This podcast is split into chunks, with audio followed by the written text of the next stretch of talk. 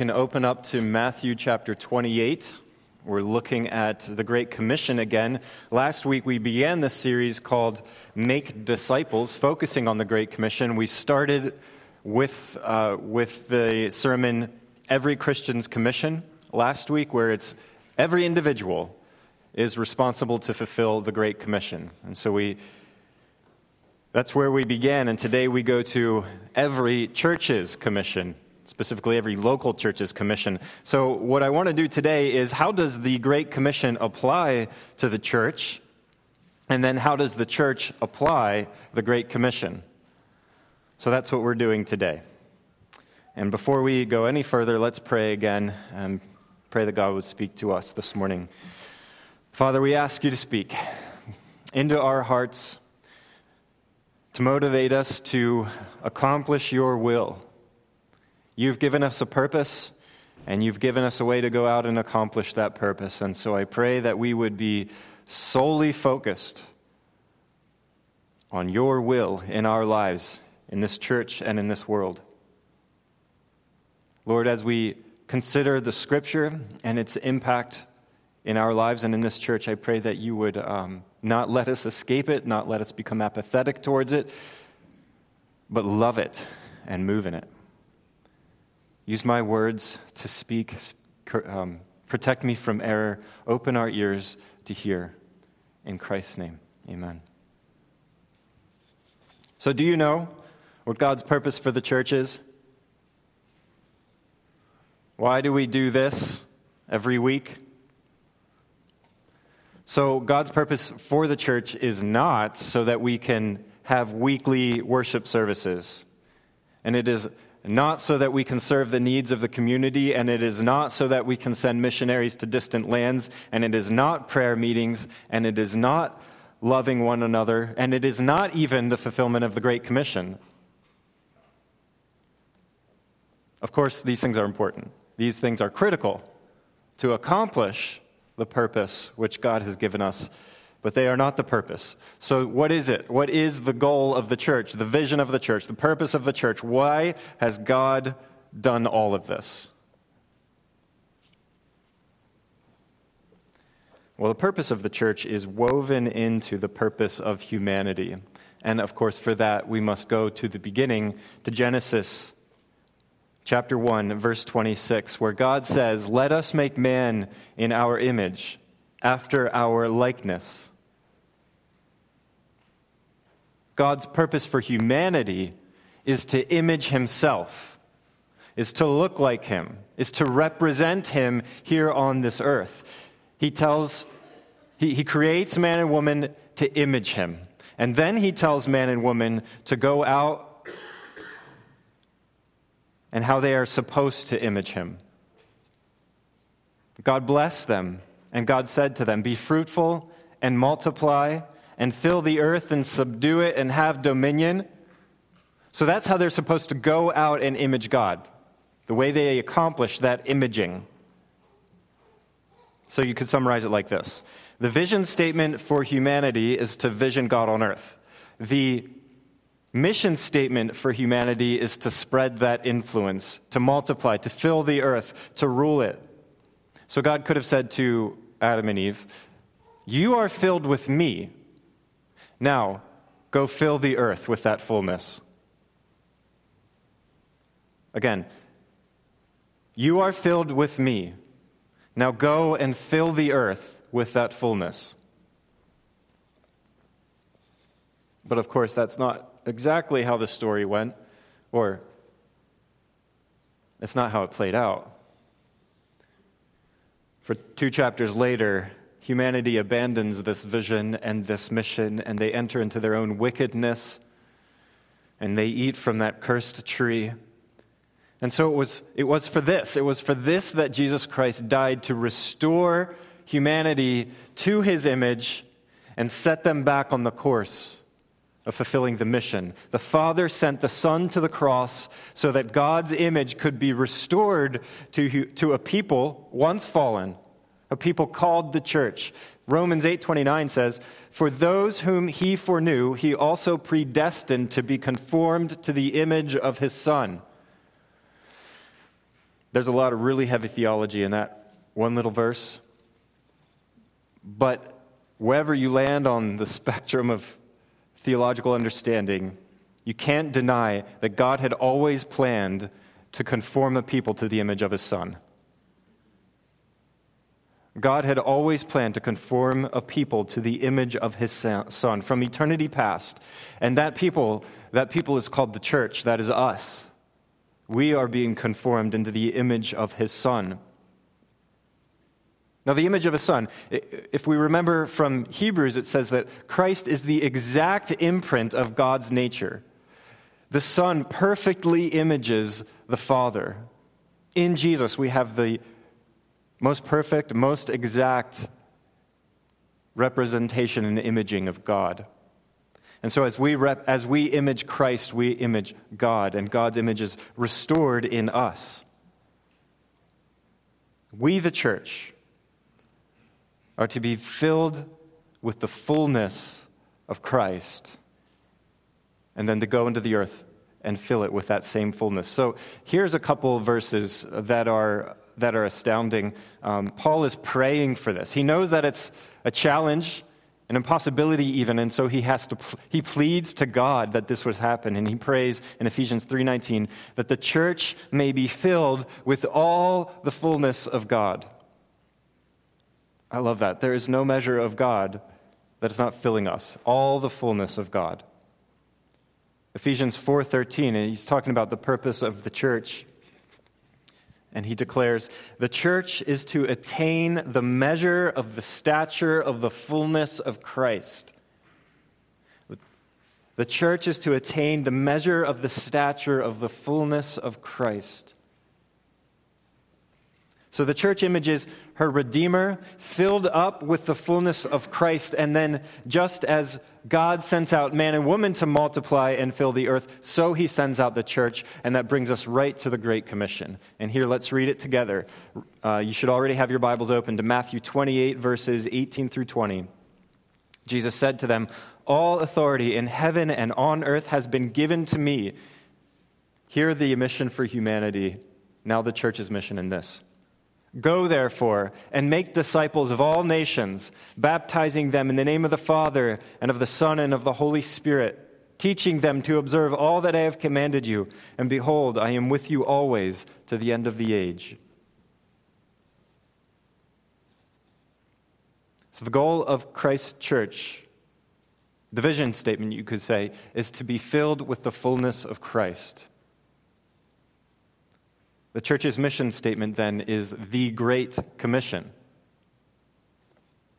Every local church must commit themselves to the fulfillment of the Great Commission in order to fill their church and fill the whole earth with the fullness of God.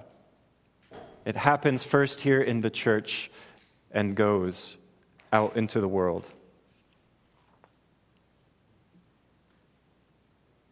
So last year or last week we did a little reviewing of Emmanuel's history because Emmanuel's been at this work for 130 some years, 130 years exactly, maybe. Um, but it was only a few years ago that Emmanuel was on the verge of shutting its doors, nearly unable to continue with this God given commission.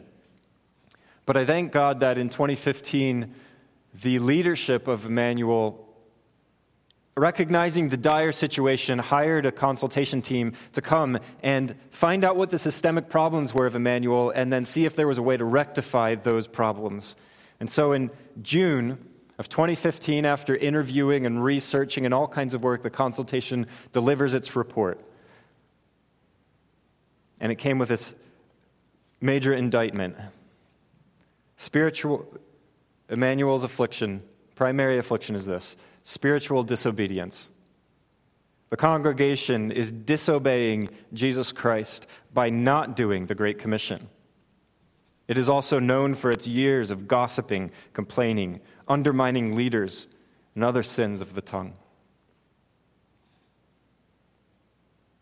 how sad it is when a church, the body and the bride of Christ, is marked by a failure to obey Jesus.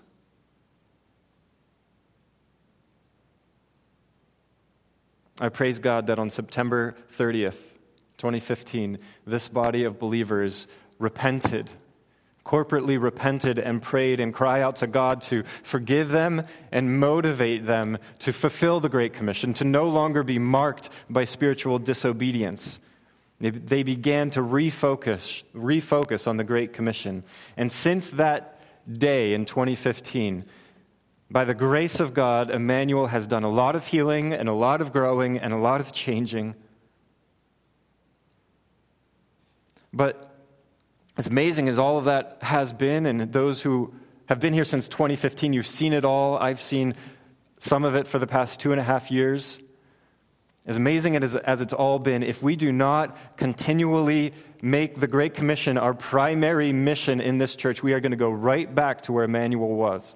We're going to go right back into that sin. We're going to be marked with spiritual discipline. Let this place never be marked again by that. Let this place be marked by a church who fulfills the Great Commission, that makes disciples. You, if you remember from last week, the very center of the Great Commission, the most important piece of the Great Commission, is to make disciples. And the two mo- most general ways of making disciples is through evangelism and through discipleship. With evangelism, we call people to follow Jesus Christ. With discipleship, we teach people how to better follow Jesus Christ. In both, we are making disciples evangelism and discipleship. So, there, therefore, this church and every church needs to seek ways to make new disciples and more mature, fruit bearing disciples. So, that's our mission. That's how we are looking to generally fulfill the Great Commission. But that's generalities. How do we do this practically? How does the local church and the Church Universal apply the Great Commission? There are four ways I want to highlight today the four ways that we apply the Great Commission in these walls. First is through the administration of the word. The second is through leadership, leadership. The third is through the ordinances, and the fourth is through loving one another. So we're going to go through these four one at a time and see how the Great Commission is fulfilled in these four areas. The first, the administration of the word, is the most important way to fulfill the Great Commission. If there isn't this, there's no mission, there's no purpose, we're empty. The proclamation of the word is the most important way to fulfill the Great Commission. Nothing is as important or as effective in making in making disciples. It's through the scriptures that we know our God. It's through the scriptures that we rightly know ourselves. And it's through the scriptures that we know how to image Christ in this world. So we need them to be at the center of everything. So, regarding evangelism, the proclamation of the word is how we summon people to follow Jesus Christ. Galatians 3 2. Did you receive the Spirit by works of the law or by hearing with faith? Well, of course, the answer is we receive the Spirit because we heard in faith. We heard the Word, we heard the Scripture in faith and received the Spirit. Romans 10 17. Faith comes from hearing, and hearing by the Word of Christ. It is the proclamation of the Word that summons people to come follow Jesus Christ. God's Word, the Bible, makes disciples. And it is the Bible that increases faith. Faith comes by hearing, and hearing by the word of Christ. So faith comes initially through the word of Christ, and faith continues to grow through the word of Christ. Makes us into more mature, more Christ like, more fruit bearing disciples of Jesus Christ. J- Jesus himself said in John 15, 3, Already you are clean because of the word I have spoken to you.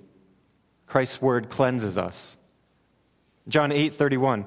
If you abide in my word, you are truly my disciples, and you will know the truth, and the truth will set you free. Abiding in Christ's word is ongoing. Every day, every moment, ongoing, abiding in His Word, staying in His Word, resting, depending on His Word, constantly returning to it, bathing in it. Christ's word is cleansing, and so we seek to wash each other in the church continually with the word of Christ. So the church makes disciples through washing each other in the word. The church does this corporately, like right now, and the church does this interpersonally, and we'll talk about that later. Hebrews 3 16 and 17, so important. All scripture is breathed out by God and profitable for teaching, for repu- reproof, for correction, and for training in righteousness, that the man of God may be complete, equipped for every good work. So, can you see how making disciples and the Word of God are so intrinsically linked? The Bible is and will always be at the center of Emmanuel and all that we do. For it is through the Word that we summon people to follow Jesus, and it is through the Word that we learn how to better follow Jesus. Like I said, the administration of the Word is the church's most important and most effective way of making disciples. And in fact, Paul says that, the church, that God gave the church certain gifts specifically to accomplish that goal. Ephesians 4 11, and 13, 11 through 13. Christ gave the apostles, the prophets, the evangelists, the shepherds, and teachers to, the, to equip the saints for the work of ministry, for the building up of the body of Christ, until we all attain to the unity of faith and the knowledge of the Son of God, to mature manhood, to the measure of the stature of the fullness of Christ. Unity of faith as it says here. Unity of faith. Well, faith comes by hearing, and hearing by the word of Christ. So, unity of faith comes by hearing the word of Christ. Knowledge of the Son of God. How do we get knowledge of the Son of God except through the Scriptures? And so, God, Christ, gives spiritual leaders to administer the word and to lead from Scriptures to ground the congregation, to equip the saints in the word of Christ. So I'm not going to touch on apostles and prophets today. We'll leave that for another Sunday. But Jesus has given the pastors and the elders, which is another term for the shepherds, he has given the teachers and he has given the evangelists as a gift to the church to wash the church with his word and these individuals, individuals are making disciples through the ministry of proclaiming and applying and living out the word of Christ. And then, with the word at the center of their leadership, the church is to follow the example of their lives. So it's a little uncomfortable for me to talk about being a gift from God to you. Um, but that's what the Bible tells me. And so I will believe that. But the reality is, you're a gift to God from God to me. And you're all a gift to one another. But my purpose, and the elder's purpose, and the teacher's purpose, as a gift to you from Christ, is to equip you and raise you up in the Word of God. So, as your pastor, that's my primary, primary job. That's what I have devoted my life to, to make disciples through the proclamation and application of the word of Christ. It's my role in this church, as it is for every shepherd and teacher and evangelist and apostle and prophet.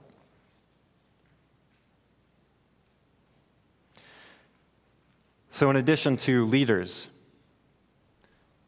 Christ has given more gifts to the church ordinances ordinances for the church to enact, to dramatize. These two ordinances, they take scripture and they mean to bring it to life. They are mini gospel dramas, these ordinances. And I want to see, I want you to see how each one is uh, making disciples is at the center of each one of the ordinances. And the first one is baptism, which we find in the Great Commission. So look again at the passage in verse 19. Go, therefore, make disciples of all nations, baptizing them in the name of the Father, the Son, and the Holy Spirit.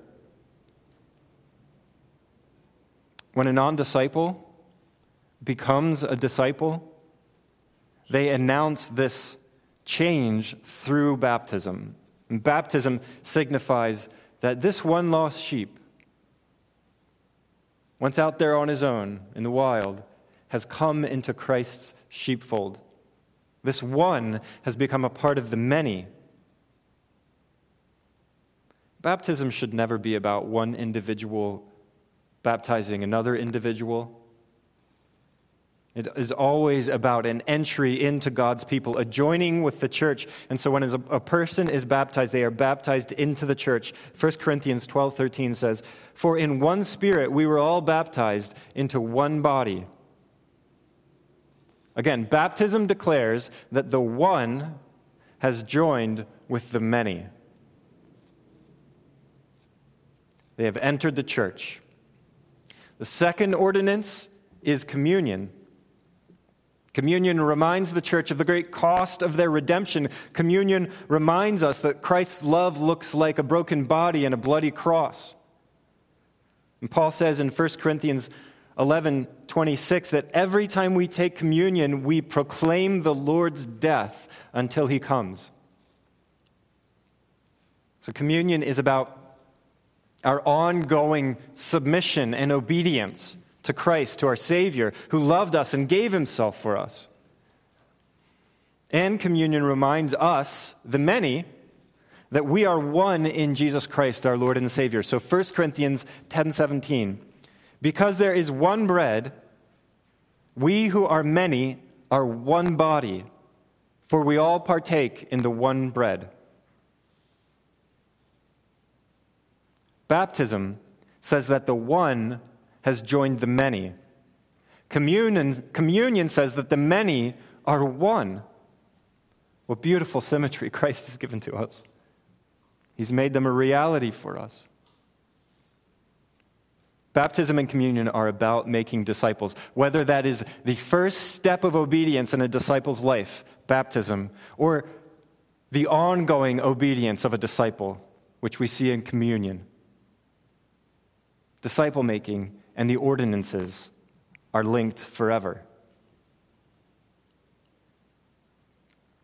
But God's not gifted everybody to serve in church leadership, and we do not practice the, the ordinances every day.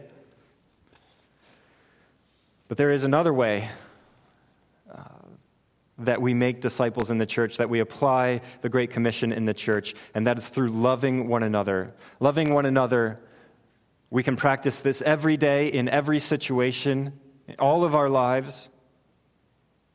Love for one another, specifically within the church, is a primary measure of a disciple of Jesus Christ. As Jesus said himself, By this all people will know that you are my disciples, if you have love for one another. Speaking to his disciples. Jesus said that their love for one another, and therefore our love for one another, identifies us as his disciples. So we in the church, we work to love one another and to help each other love one another. So you're responsible to love one another and you're responsible to help each other love one another. As we saw in Galatians 6 2 a few months ago, we look to carry one another's burdens. Or, in other, other words, we help each other follow Jesus Christ. We disciple one another. So, I'm not going to spend a whole lot of time talking about loving one another because in a couple weeks, I'm going to be preaching on how to disciple each other. We'll spend a lot more time there. And if you like, you can go back to the sermons from Galatians and listen to Bearing One Another's Burdens, which was in the sermon Test Your Work on November 10th. You can see that on the church website. Or you can listen to all of the sermons about the fruit of the Spirit, which dive really deep into loving one another. So I don't want to spend a whole lot of time there, but I do want to make a distinction, and it's a distinction that I've only recently seen. I failed to see it before. I wish I had seen it before. It's a really helpful distinction. Last week, I, I, was talking about in loving one another, we're responsible for each other. And so, if there's a person over here struggling in some way in their spiritual walk or in any other capacity, really, then the people over here are responsible for that person to carry their burdens, to love them, to encourage them, to lift them up, and so on. We're responsible for each other. That's what I said last week. I was wrong. We're not responsible for one another we are responsible to one another. That's a really important distinction, I think. I've come to believe. Because if I say that I'm responsible for you and my help, my teaching, my admonishment isn't received, then that's, that's my fault because I'm responsible for you. And that's simply not how Christ has designed things. Each individual is responsible ultimately for their own receiving or rejecting of help. But if I'm responsible to you, then when I see a need, I am there to come alongside you. I'm responsible to see it and come alongside you. I'm responsible to help carry the burden. If my help is rejected, if my love is scorned, if my teaching is ignored, if my rebuke is unhe- unheeded, then that's not on me. That's on you. We're responsible to each other, not for each other. Like we saw in Galatians 6 7, whatever one sows, that he will also reap. So I think John helps us see what lo- loving one another really looks like. By this we know love, that he laid down his life for us, and we ought to lay down our lives for one another, for the brothers. But if anyone has the world's goods and sees his brother in need, yet closes his heart against him, how does God's love abide in him? Little children, let us not love in word or talk, but in deed and in truth. So we see a need, we open our hearts to that need. That's what you're responsible to do. We are generous towards one another. We do not make assumptions, but we choose to, ser- to see Christ in each other. We stand beside each other. We are even ready to deny our own rights, our own life for one another. We seek to love one another in truth and in action. And in so doing, and in, in loving one another like this, we are absolutely discipling one another, making disciples out of each other. And in loving one another like this, the world sees our love for each other in the context of the local church, and they are summoned to come and follow Jesus Christ.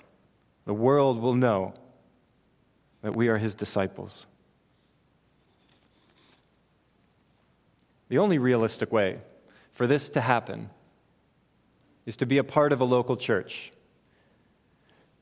In some regard, I know I'm preaching to the choir here because you're all sitting in a local church. I'm going to say it anyway. The local church, this context, is where we invest in each other's lives. It's where we see each other's needs. Loving one another only has meaning in the context of relationship. And it's really hard to love strangers even though we be united in Christ. God has appointed the local church to be the primary vehicle of disciple making on this earth. And therefore, your ability to fulfill the Great Commission almost entirely evaporates without the local church. In the local church, we learn to love one another. In the local church, we receive communion and celebrate baptism. In the local church, we are discipled by God given leaders. And in the local church, we are regularly washed by the word of Christ. Through these things, the church is fulfilling the Great Commission. There is no normative situation in the New Testament where a disciple of Jesus Christ is not a part of a local church. To be a Christian is to enter into a local community of believers where you can learn how to be a better disciple. Jesus does not call rogues, he calls followers. Living in community with one another, loving one another, working together to make disciples. So, the Great Commission is not a commission to individuals only, it is the church's commission, the church's mission. And individuals cannot display the fullness of God. The fullness of God is only on display as a diverse multitude of redeemed people come together to worship Father, Son, and Holy Spirit on Sundays and with their whole lives. And listen to this most amazing passage about the church from Ephesians 3 10 and 11. Through the church, the manifold wisdom of God might now be made known to the rulers and authorities in the heavenly places. This was according to the eternal purpose that He has realized in Christ Jesus our Lord. The fullness of God and all of His wisdom is being proclaimed in heaven and on earth through the church. Through us, in part. Now we must go then, here at Emmanuel, and do all that we can to make disciples, to fulfill the Great Commission, that many more tongues would join in the worship of the church. And the church might look more like the Savior who gave his life for her. We, we don't have the Great Commission at the center of our church, we've got very little. It's our mission so that this church and this world might be filled with all the fullness of Jesus Christ. Let's pray.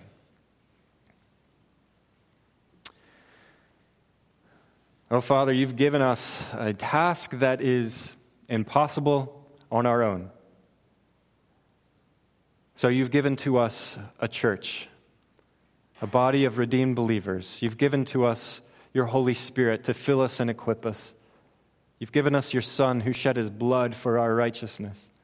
You've given us everything. And so I pray that we would that you would help us to remember all that you've given us to accomplish the vision of filling this world with your fullness through the Great Commission. Motivate us, inspire us, empower us to go out and make disciples. And in these walls, make disciples. God, may you do it. We pray in Christ's name. Amen.